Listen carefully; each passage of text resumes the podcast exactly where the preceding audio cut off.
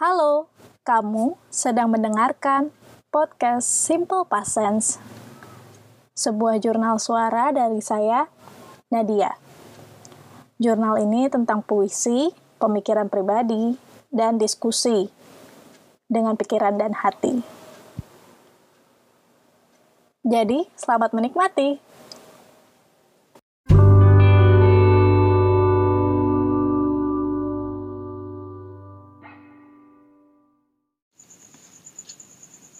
Oke, okay. Let's get started. Sekarang udah jam satu pagi, tanggal tiga Mei dua ribu dua puluh. Gue lagi bareng sama Farliani Hijriana.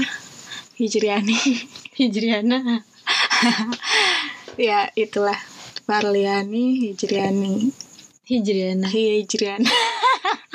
Ini gue kata ngantuk gue. Nggak usah, nanti gue edit-edit aja.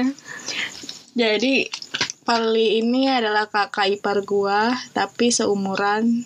Bedanya berapa bulan kita? Bedanya dua bulan. Dua bulan ya, tuan gue. Tapi tetap jiwanya mudaan gue. Nah, itu tergantung ya.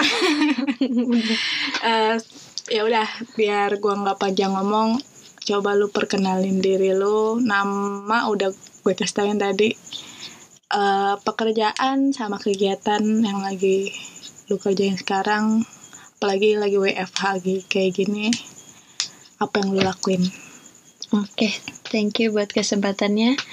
Halo, pendengarnya Nadia.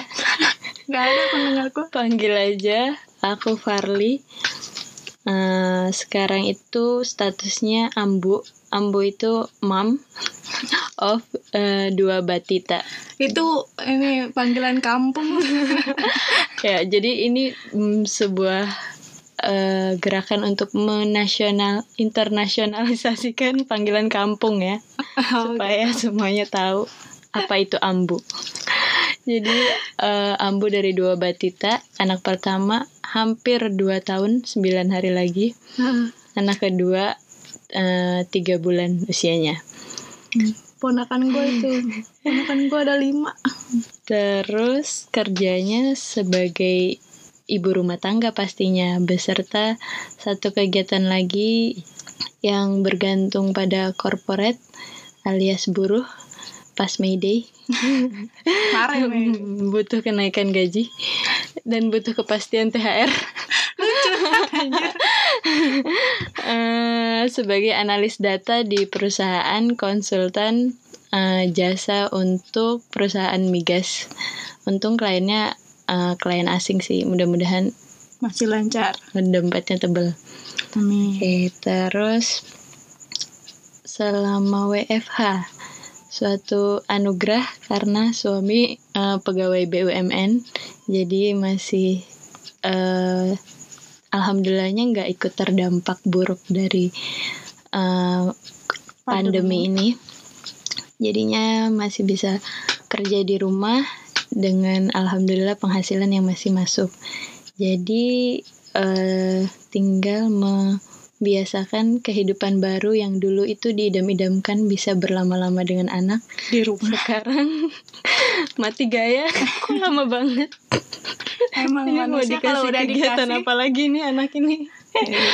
Iya, jadinya mulai meningkatkan jenis syukur yang lebih baru lagi, bahwa bersyukur itu bukan cuman ketika apa yang kita inginkan terwujud, tapi bagaimana bisa mengekspresikan keinginan kita yang telah terwujud itu supaya menjadi lebih berkualitas. Jadi ceramah nanti.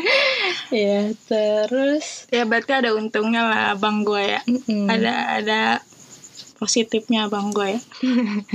Banyak. Oh, banyak.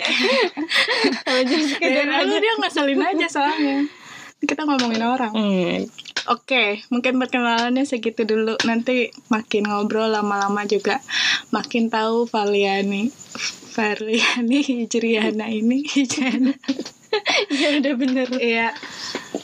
Kayak gimana? Soalnya kita sering banget, karena mungkin seumuran, sering banget tukar pikiran juga dengan keluarga.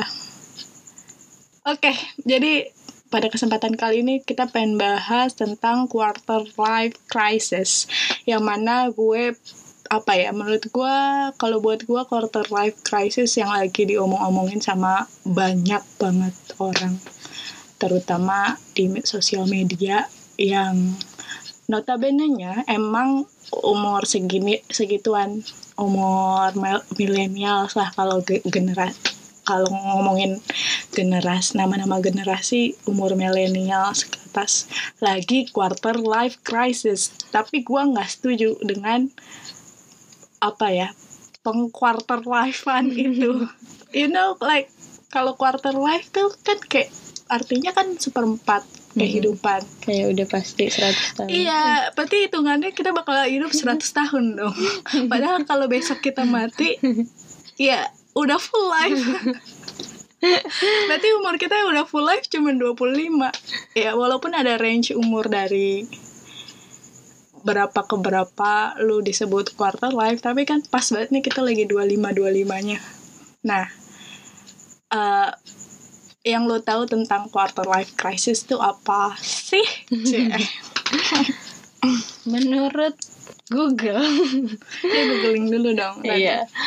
Um, quarter life crisis itu kan krisis karena kita udah nggak punya goals yang dijadikan standar baku ya. Ini hasil pencernaan sendiri aja sih. Kalau misalnya dulu S D enam tahun, S M P S M A tiga tahun, tiga tahun, terus masa kuliah tiga sampai empat tahun, udah goals kita kan lulus.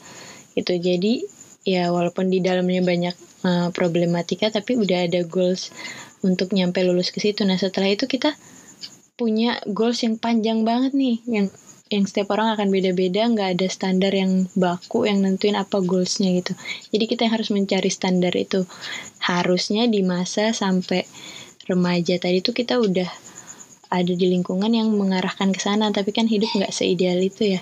Hmm. Jadinya kita kadang ya hidup jalanin-jalanin aja, tapi nggak tahu apa sih tujuan hidup, apa sih tujuan penciptaan diri ini ada di bumi. Jadi umur segini baru deh mulai nanya. Iya, baru mikir, dan itu telat sih kalau kalau baru dipikirin sekarang. Padahal gue udah mikir dari umur delapan tahun sampai gitu.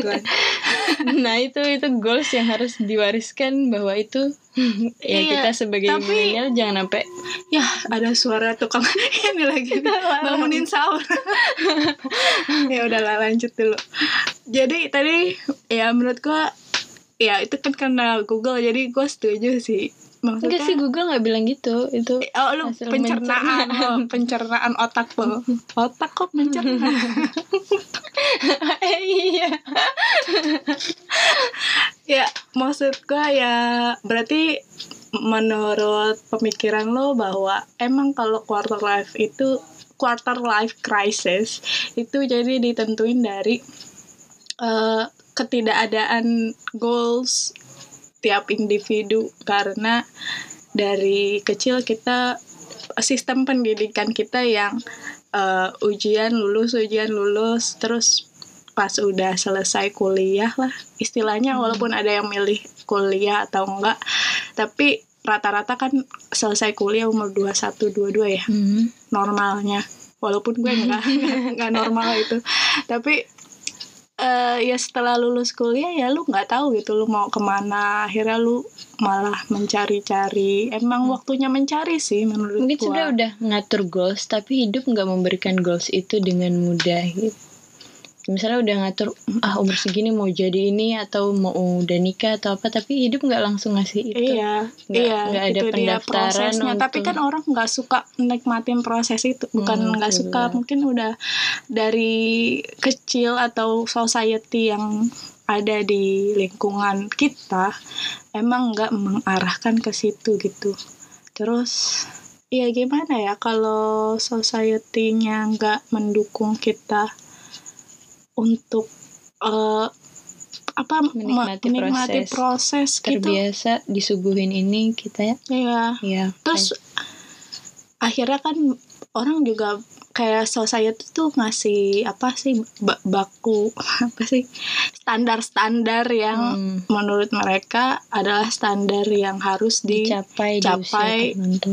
Oleh masyarakat di usia tertentu, kayak misalnya abis kuliah nikah. Lu kerja, hmm. kalau perempuan nikah, hmm. kalau laki-laki lu kerja dulu sampai punya lu rumah, punya rumah, mobil. punya mobil segini, standar-standar sukses yang kolot. Justru mengekang, mengkukung, mengkungkung apa sih definisi sukses? Ya, ya itu. Jadi kalau Kavali sendiri kan memilih untuk menikah. Why did you choose? Sebenarnya itu the life bukan pilihan ya. Iya ini karena. Uh, what? Iya karena kalau keinginan menikah itu dari umur dulu tuh zaman A B G aku bucin gitu. Jadi rasanya ketika move on maunya nikah. Oh, nah, pantas. Nah, untungnya Tuhan tidak mengabulkan di saat keinginan itu datang. Karena ternyata belum siap. Dan waktu udah dapet kerja itu justru malah udah ah kayaknya nggak perlu nikah dulu nih, kayaknya pengen yeah. iya di saat udah nggak ada nah, keinginan buat nikah dulu, nggak pengen ah biarlah mereka berkata apa yang tentang harus menikah, karena ngerasa juga belum ada yang mungkin ada, cuman kayaknya nggak deh, nggak semudah itu menentukan harus menikah terus mentang-mentang ada yang datang langsung mumpung yes. ada ini uh-huh. sudah mapan ini, it's kayaknya nikah nggak tentang hal kayak gitu aja uh-huh. ya kan, justru ketika udah mutusin kayaknya mau lanjutin karir, mau bikin ini udah ngedraft bareng temen gitu kan, eh ternyata ketemu jodohnya, jodohnya datang. Singkat cerita ternyata kakak gue kakak gue abang gue sama Kak Farli ini, gue manggil dia kakak karena dia kakak ipar gue walaupun tuan gue. ya, e, mereka ta'aruf ya, jadi prosesnya, prosesnya berapa bulan berapa bulan sih pokoknya ketemu di Instagram itu. Oh, ketemu di Instagram iya, dulu. Di Instagram. Lu bukannya dikenalin sama ustaz-ustazah gitu? Enggak, jadi pertama connect lagi itu pas uh, oh. awal April. Jadi sebelumnya kita kan emang satu sekolah, tapi enggak sama S M A sekali. Kan? Nah, sama sekali enggak ada kuliah. Kenal. Enggak, enggak ngerti juga beda. Dia. Oh iya, kan O S I S, berarti tapi... berarti dia kelas tiga, kita kelas satu. Iya, iya, harusnya kayak gitu. Tapi sama sekali nggak kenal di sekolah itu. Dia ketua OSIS loh. Nah makanya itu dia, dia, dia juara seangkatan loh. Cuma sekali denger namanya doang oh. pas upacara apa tuh yang sambutan ketua OSIS. Oh nah, terus, terus dia ceramah ya. Tapi nggak kenal. Dan walaupun ada acara L D K yang waktu itu juga aku aktif di organisasi, tapi nggak. Oh mungkin gak emang sebegitu banyaknya orang pertemukan dengan orang itu. Waktu itu semua emang ketemu. Terus pada ketemu. Waktunya mungkin kayak kalau lagi di uh, video klip video klip gitu ternyata lu lewat lu lewat tapi nggak ketemu, nggak kenal, papasan gitu, strangers. Ya betul banget kayak gitu. Terus tahu-tahu awal April dan dalam waktu tiga hari katanya sih instingnya aja yang menunjukkan untuk uh, melanjut proses perkenalan. Nah, karena ini orang asing kan, walaupun pernah mm-hmm. satu sekolah ya. Ya, kayak nggak bisa langsung ke rumah gitu. Iya, sama aku pun bukan orang yang percaya dengan gimana bisa. How can? How can you be with someone so strange? Makanya lewat ah lewat jalur yang uh, resmi dulu. Lewat. Ada ya biarkan orang yang menyaring dulu sebelum masuk ke zona pribadi, nggak oh. bisa main ke rumah ke rumah aja gitu. Apalagi uh, aku bukan orang yang merasa rumah itu mengetahui tentang aku seseutuhnya gitu. Jadi aku introvert yang nggak, bahkan sama orang rumah pun kayaknya mereka nggak uh, benar-benar tahu tentang aku gitu. Uh, lolos saringan uh, guru ngaji setidaknya alirannya masih sealiran gitu kan. Kalau nikah sama orang yang beda aliran gimana ya, aliran agama maksudnya. Ya aliran agama karena ya apa sekufu istilahnya oh, gitu. Jadi dari nggak kayak ada Muhammadiyah atau N U gitu. bukan bukan bukan oh beda bukan. Apa sih bedanya ya, maksudnya, maksudnya sealiran tuh apa itu, uh, pemahamannya. Karena dari kecil gue diajarin Islam Islam aja ya Islam Islam aja tapi ada yang... ternyata ada pas gue udah gedean dikit gue jadi bingung nih aliran apa Tuhan. Uh, ya udahlah jangan bahas aliran. Oke okay. nanti nanti melebar sorry sorry terus uh, lanjut ke uh, orang yang meyakini proses ini. Ini keluarga aku juga bukan yang Islami full gitu. Mm-hmm. Ada om masih yang mewakili uh, mewakili untuk mendeskripsikan kondisi keluarga kira-kira masuk enggak. Hmm, jadi jadi kalau nikah tuh enggak cuma tentang kita personal kan, karena ada menyatukan dua keluarga juga gitu, jangan mm-hmm. sampai shock pokoknya gitu, itu uh, ribet lah intinya. Mm-hmm. Iya. uh, pokoknya prosesnya, A B C D berapa mm, ber- prosesnya berapa sebulan lama? Itu langsung itu jalannya apa ya, slow banget pokoknya. Nentuin tanggal nikah itu gara-gara pas orang tua kita lagi survei masjid, cuman ada tanggal satu tanggal itu doang yang oh, hari Minggunya ya, kosong, udah ditakdirin gitu ya. Iya, jadi tanggal ditentukan dari ketersediaan tanggal di masjid. Oh, itu agak oh gitu ya, nentuin tanggal nikah. Untung agak lagi pandemi. Ya, jadinya ya udah kayak eh, dan tapi itu, bagusan pandemi sih lu nikah U A gratis. Sebenarnya pengennya gitu, tapi kita mau membahagiakan ya, udah, orang tua. Ya udah, oke oke. Nanti panjang lagi nih. Jadi empat bulan. Jadinya April, Mei, Juni, Juli, tiga bulan. April, Mei, Juni, dua setengah bulan. April, Mei, Juni. Hmm. April, Juli, Mei, Juni, Juli. Juli nikah dua setengah bulan persiapannya. Juli nikah, iya. Juli. Juli Agustus nikah. Ya. Kok Juli ya? Agustus sih. Juli. Juli. Pertengahan nikah. Juli. Terus, jadi cuma dua setengah bulan, dan itu sampai mau akad pun koordinasi kita masih ini, nanti make up masih ada dua orang yang belum dibayar, jadi oh iya iya iya nggak ya seribet itu. Oke, imagine bahwa skip, ini lagi proses skip menikah, proses gitu, yang meribetkan itu. Terus tiba-tiba lu punya anak. Pokoknya itu bukan pilihan, tapi dia datang di saat Tuhan yakin lo udah siap. Iya, waktunya ya, karena juga setelah menjalani untung nggak dikasih pas lagi pengen-pengennya gitu. Iya iya benar. Hmm, karena, karena emang Tuhan hmm. tuh bukan ngasih apa yang kita inginin, iya, yang kita butuhin. Gitu gitu. Jadi kayak cuma cukup siapin aja sih, karena selalu sepanjang inginnya datang itu. Sepanjang ingin itu mempersiapkan diri, tapi ternyata nggak dikasih kan, terus udah nggak nggak pengen-pengen amat. Iya, pas kan itu pas nggak pengen banget dikasih emang yeah, gitu cara, cara kerja semesta. Jadi nggak usah pengen-pengen banget sama sesuatu. Ya, ya udah ntar aja deh, ntar aja gue pengen. Tapi Tuhan nggak bisa dikibulin ya.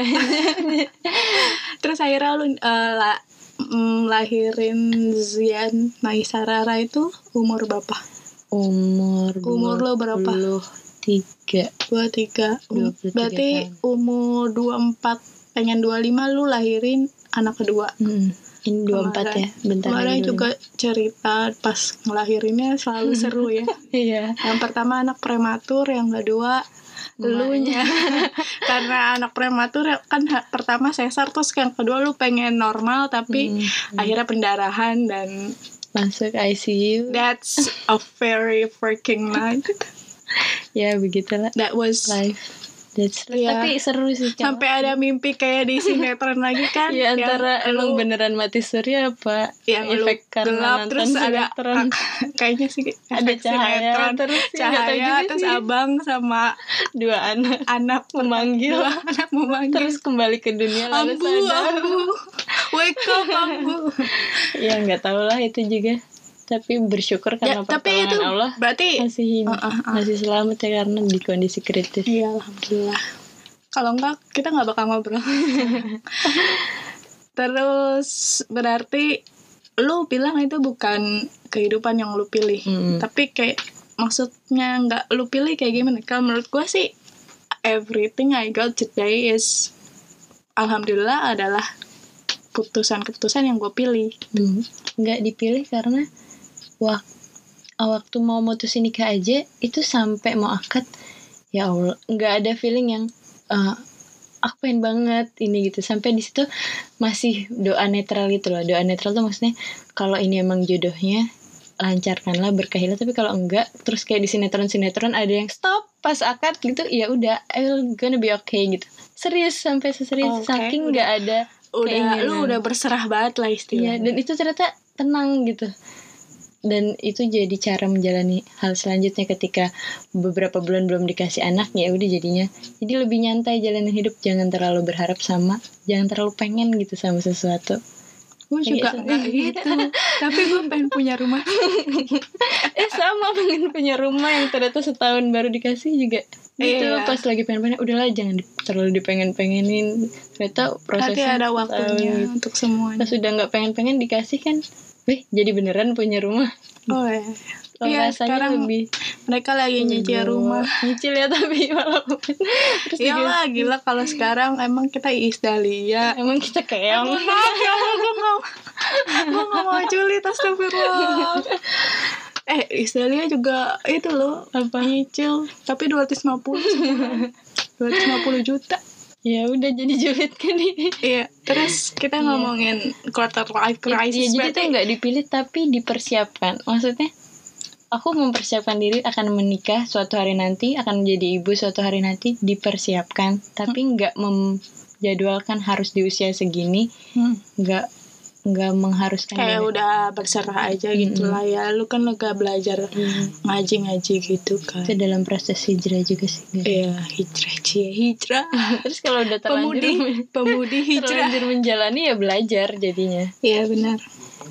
Belajar. Berhubung kita ngomongin quarter life crisis, berarti quarter life crisis dengan kehidupan lu sekarang itu ada hubungannya nggak? Ada, kalau sesekali kerasa ada, kayak ketika jadi emak-emak yang lagi sibuk sama dua anak terus ngelihat teman seumuran yang wow dia lagi uh, serah terima jabatan mm, baru mm, mm, mm, mm. terus wah dia udah jalan-jalan ke luar negeri yeah, walaupun yeah. itu bukan tujuan hidup banget yeah, yeah. jalan-jalan loh ini itu belum bisa jalan-jalan karena... kemana-mana sama suami coba dengan anak sekecil itu ribet kali loh. Mau nonton bioskop Rakan. aja terakhir sebelum dia lahir. Iya lu nonton apa? Aku gak pernah nonton bioskop karena sekarang ya mau ngajak nonton masa ninggalin demi nonton doang nggak sampai hati yeah, terus mau dibawa pengorbanan menjadi orang tua. Pengen hiking bareng suami gitu loh, baru pacaran iya, kan jalan, gimana jalan. Tapi ya udahlah ada dua bayi tapi ya tanpa perlu melihat ada yang mau lebih menginginkan kehidupan kita ya bersyukur bahwa iya karena hari ini. Rumput tetangga tuh selalu lebih hijau. Betul, jadi padahal kita nggak tahu hijaunya Uh, hijau plastik sintesis apa? atau sintesis atau apa? warna makanan fotosintesis ya kan gitu. Jadi ya tapi memang rasa-rasa itu ada dan perlu ada sih supaya kita jadi lebih kreatif dalam mensyukuri Pemacu, ya, ya mensyukuri kehidupan kita. Terus gimana lagi supaya lebih berkembang diri kita dan harus juga ada perkembangan supaya enggak mati otaknya, pertumbuhan otaknya. Iya tetap. Apalagi perempuan yang dengan stigmanya jadi ibu rumah tangga dengan pekerjaan rumahnya. Ah, gue bersyukur Betul. banget karena lingkungan circle terdalam gue benar-benar menduk apa ya untuk berkarir kesen, kesetaraan gender. Makanya pas gue udah gedean baru gue ngeh bahwa di luar sana betapa keset, kesetaraan gender itu masih timpang dan masih diperjuangkan dan parah banget sih kalau baca-baca buku dengan dengar cerita. Dan stres juga kalau punya suami yang enggak. Iya, itu ngerti. Dia. Jadi harus emang harus satu frekuensi. Hmm. Makanya gue susah banget nyari yang satu frekuensi. Dan harus berdoa sih karena enggak kebayang juga punya. Gue enggak nyari sih. Ya, carinya dalam. Makanya enggak nyari gara-gara enggak nyari. Tunggu datang aja ya. Ya, yang dikode-kodein bisa datang. Yang berani ngetok itu. Assalamualaikum, bayar utang. Terus ya jadi emang pengaruh society juga kita bisa ngobrol kayak gini malam-malam. Kalau misalnya kita masih hidup di zamannya Pramudia Gadis Pantai gitu kan, gue baca buku itu benar-benar ngerasain uh, apa ya dulu perempuan-perempuan Jawa perempuan-perempuan di Jawa benar-benar kesetaraannya nggak bener nggak nggak setara coy, bener-bener ya dianggap kaum di bawah padahal hmm. bukan itu yang seharusnya terjadi gitu. Itu sih susahnya jadi perempuan, tapi kita tetap harus memperjuangkan bahwa meskipun kita setara yang nggak berarti setara nggak sama mm, gak setara nggak sama, ya. sama tapi yang berarti kita meninggalkan hal-hal yang dikhawatirkan orang-orang dulu. Kalau kita jadi setara itu orang-orang dulu kan khawatirnya. Iya, sebenarnya kita harus ini tahu nyamain itu. Dulu definisi kesetaraan itu apa. Nyamain dulu persepsi feminis itu apa. Iya, jadi nggak ada lagi debat-debat yang apa ini ini feminis nggak sesuai dengan ajaran agama bla bla bla. Definisinya beda. Iya, semua tuh harus belajar dari definisi. Kita harus menyamakan dulu definisinya apa. Kamus besar bahasa Indonesia itu harus digunain, dipahamin. Misalnya pulang kampung sama mudik, sama mudik nanti kita bisa diciduk. Iya, zaman itu kita harus hati-hati sekali membicarakan ini. Ini kan zaman order orang baik. Jadi kita baik-baik aja. Udah, udah, udah. Kita nggak mau lanjutin percakapan yang seperti itu. Jadi gue sebenarnya udah nyiapin tiga pertanyaan tentang quarter life crisis, kehidupan lo, terus sebenarnya gue pengen lebih tahu what do you feel about your life now, yang lo rasain sekarang. Apakah lo ada rasa penyesalan atau penyesalan gak sih kalau misalnya lo kadang ngelihat orang teman-teman yang kita seumuran nih, hmm. yang misalnya gue masih bisa berkreativitas tanpa ada beban tangisan, bukan beban tangisan, bukan beban ya, itu tanggung jawab tanggung jawab lebih sama orang-orang yang lo sayangin gitu. Apalagi tambah banyak tambah lagi tuh anak kecil curut satu. It, oh ya, ada nggak gimana tuh? Pokoknya prinsipnya itu setiap ada ujian pasti itu sesuatu yang harus diselesaikan buat naik kelas. Kalau nggak diselesain bakalan berkutat di ujian itu seumur hidup. Gila. Pertanyaan gue setiap orang ngomong ujian dan karena naik kelas adalah kapan lulusnya ibu? Ujian dulu. Nanti kalau udah meninggal itu baru lulus. Hari penghisaban dihitung lulus apa enggak. Uh, Hitung-hitungan. Bedanya ngomong sama orang yang beriman ya guys. Kalau kita harus ngomong sesuai tuntutan, tuntunan, tuntunan ya. That's soalnya ya from yang pas, pasti ya ada uh, bukan cuman tuntutan dari anak-anak tapi tentang keluarga juga yang masih harus ditopang finansialnya gitu kan, yang masih harus kita bawa. Jadi, so what do you feel about it? Mm, dari kekurangan-kekurangan itu nyesel sih enggak, sedih sih, sering nangis gitu ya. Suka nanya juga kenapa sih masih dikasih ujian ini, oh berarti belum lulus sih, jelas jawabannya ya. Kenapa masih dikasih ujian yang sama, kenapa masih dikasih beban ini, kenapa ke saya gitu, kenapa ke aku. Pasti berarti ada tujuan pendidikan dari ujian itu gitu. Jadi berpikir sih kreativitas yang di, kira-kira cara yang ngatasinnya kayak gimana dengan berbagai uh, apa eksperimen. Kalau menyikapinya dengan cara seperti ini tenang gak hati, oh kalau enggak berarti coba lagi yang lain. Jadi terus mencari cara gimana menjalani hidup ini tetap happy dengan ujian-ujian yang ada itu jadinya. Dan pokoknya yang penting itu harus melakukan sesuatu yang bikin happy, kalau enggak happy ya nanti capek sendiri. Berarti uh, kalau gue simpulin feeling lu atas kehidupan lu sekarang ini ya campur aduk lah ya. Iya, tapi harus happy, cari sad, sad confused. Gue ketika sedih apa yang bisa bikin happy, ya udahnya misalkan sama anak-anak main sesuatu yang dilarang, manjat-manjat, sebenarnya itu membuat oh, gue happy gitu. Tapi kan orang sekitar melihat itu kenapa anak dibiarin manjat-manjat gitu. Oh, tapi terus lu kesel ya keselnya sama lingkungan, tapi nggak apa-apa, yang penting ambu happy, kamu boleh manjat-manjat kok, ambu senang lihat kamu bisa. Tapi lu asal jangan jatuh aja tuh ya. Gitu kayak termasuk uh, berdebat sama anak umur dua tahun itu sebenarnya menyenangkan buat oh, iya. Ambu ya. Walaupun tadi banyak kayak, yang... kayak anaknya Kak Farlo itu yang Zian Maisara itu pintar sekali. Tadi dia masuk kardus, gue lagi bu- lagi rapiin buku. Kita rebutan buku. Terus gue ngomong gini, please. Terus dia kasih buku buku gue ke gue. Yang penting kita ngomongnya benar kan. Jadi tapi padahal e- udah emosi dulu sih sebenarnya. Tapi kalau orang tua itu yang biasa nyuruh-nyuruh tuh kan kesel ya. Ketika lu memutuskan jadi orang tua adalah gimana caranya lu menahan ego lu serendah-rendahnya, hmm. ya gak sih? Kayaknya itu sih yang tersulit. Kenapa gue masih mikir what the fuck if I'm being a mother. Being a mother ini ada hubungannya sama inner child, tau gak? Inner child. Ya jadi okay. Kalau karena masa kecil aku punya beberapa trauma yang aku gak mau jadi orang tua yang seperti itu. Mm-hmm. Jadi ketika sudah dihadapkan dengan punya anak, aku ingin dia bahagia, karena aku juga mau bahagia, jadi dia juga harus bahagia. Gimana oh. kita menjalani peran kita masing-masing dengan bahagia, gak usah banyak tuntutan-tuntutan, cuman enjoy aja ya. Sama kayak yang manjat-manjat tadi, nggak nggak perlu lah dilarang. Kalau lagi di rumah cuman ada ambo doang, kamu boleh manjat-manjat, kamu boleh teriak-teriak. Mm-hmm. Karena yang penting kita bahagia gitu, nggak perlu mengikuti aturan yang sebenarnya cuman apa sih orang larang-larang muncul mm-hmm. karena ketakutan, karena nggak mau jagain, atau karena ya kalau nggak dijagain kan yang jelas bisa jatuh gitu. Kalau misalnya dijagain ya nggak apa-apa, jadi nggak usah ribet sama aturan-aturan yang dibuat orang gitu. Selama kita bisa mengatasi itu, bisa menghandle itu, ya udah yang penting kita happy gitu ngejalaninnya. Mm-hmm. Tapi ya kalau ngomongin trauma-trauma masa kecil, kadang ada beberapa orang yang malah membuat itu menjadi alasan kenapa dia melakukan hal yang sama ke anak-anaknya gitu.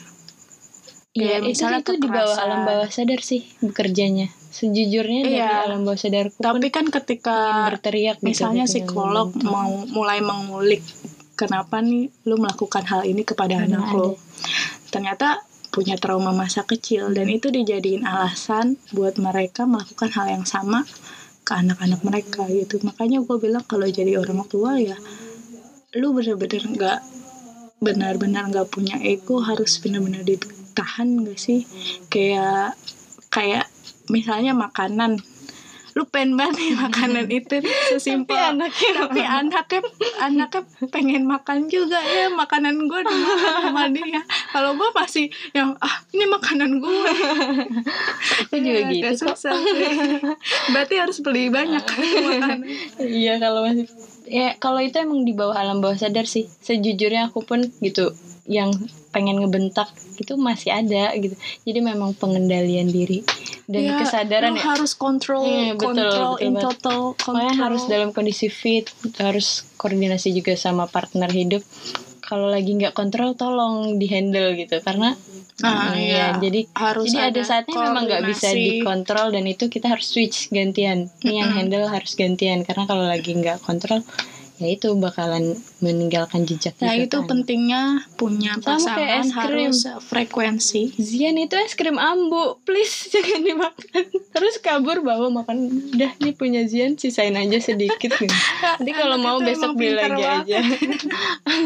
Selama masih bisa dibeli ya udah, jangan terlalu memberikan apa yang membuat kita bahagia juga. Es krim ambu itu Zian nanti batuk kalau terlalu banyak. Ya masih bisa di itu anak pintar ya, anak anak apa cep, terlalu cepat lahirnya. Nanti mungkin ada sesi kita ngomongin Zian Maisara sendiri. Udah sih, gue cuman pengen nanyain tiga hal itu. Jadi conclusionnya menurut lo, lu lagi dalam quarter life crisis atau enggak? Hmm, dia bisa datang dan pergi di saat kapanpun, apalagi saat-saat lagi insecure datangnya. Hmm. Lagi terlalu sering scrolling Instagram dan melihat kebahagiaan orang lain. Hmm. Jadi kalau hawa-hawa itu udah datang ya tutup akun, nikmati hidup yang ada sekarang, syukuri apa yang ada di sekitar. Kayak pandemi ini kan membuat banyak bersyukur ya dengan ya, ya dengan dengan dengan banyak apapun sama keadaan kita sekarang. Dan, dan kalau kita emang bukan pengen ngelihat orang yang lebih nggak beruntung sih, tapi nggak perlu sih, nggak perlu nggak perlu ngelihat karena ngelihat orang yang nggak beruntung, tapi karena keadaan kita yang sekarang masih aman, masih bisa kerja dari rumah, masih dapat rezeki, masih, masih bisa ngobrol, bantuin orang ya, penting sedikit banget. Walaupun sedikit ya, itu tuh alhamdulillah gitu kan. Gue jadi religius. Begitu Kak Farli, ibu dari ambu dari dua anak batita. Eh, itu aja. Oke, udah berapa menit? Buset, tiga puluh lima menit. Biasanya nanti gue masukin musik-musik. Yang mau bikinin musik buat gue tolong. Begitu. Jadi udah, lu nggak closingnya apa? Closingnya apa? closingnya apa? Closingnya apa? Gue tuh nggak bisa menutup pembicaraan. Biasanya kita makan aja. Ya udah ya guys. Setelah pembicaraan ini, gue nggak tahu ini bakal diupload kapan. moga-moga soon enough for ada you to listen. Ada faedah yang bisa diambil atau melegakan telinga. Sebenarnya enakan nyinyirin orang sih. Lebih banyak pendengar ya. Besok kita ngomongin abang gue, ngomongin anaknya Kak Farli. Gitu. Dan netizen-netizen di sekitar netizen, kita. Netizen, kita ngomongin selebritis. Karena abang gue, kalau kalian tahu, itu adalah admin Lambe Turah. Kayaknya perlu juga di podcast sama dia supaya iya. lebih tahu. Uh-uh. Tapi bahasa dia, bahasa ini politician. Lu bayangin orang Lambe Turah. Terus ngomongnya pak gaya politician. Ya udahlah, daripada kita melanjutkan gibah ini. Walaupun gak gibah semua sih.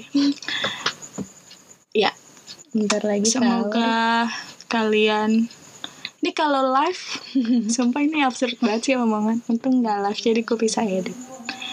Oke, okay, terima kasih telah mendengarkan suara babe. Oh iya, suara babe. Jam satu Bapak pasti tahajud.